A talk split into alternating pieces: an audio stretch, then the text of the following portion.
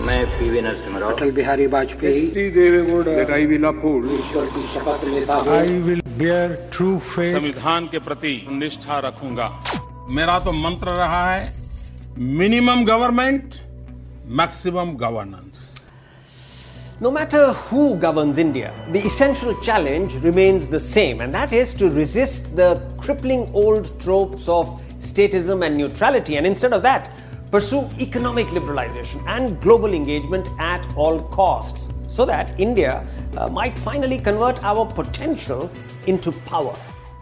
We've survived, uh, even thrived, decades of flawed governance and uh, uh, backward policies. Now imagine what we could do with visionary leadership and enlightened practices.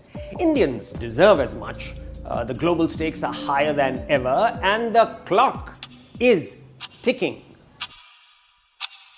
It's all here in my latest book, Super Century What India Must Do to Rise by 2050.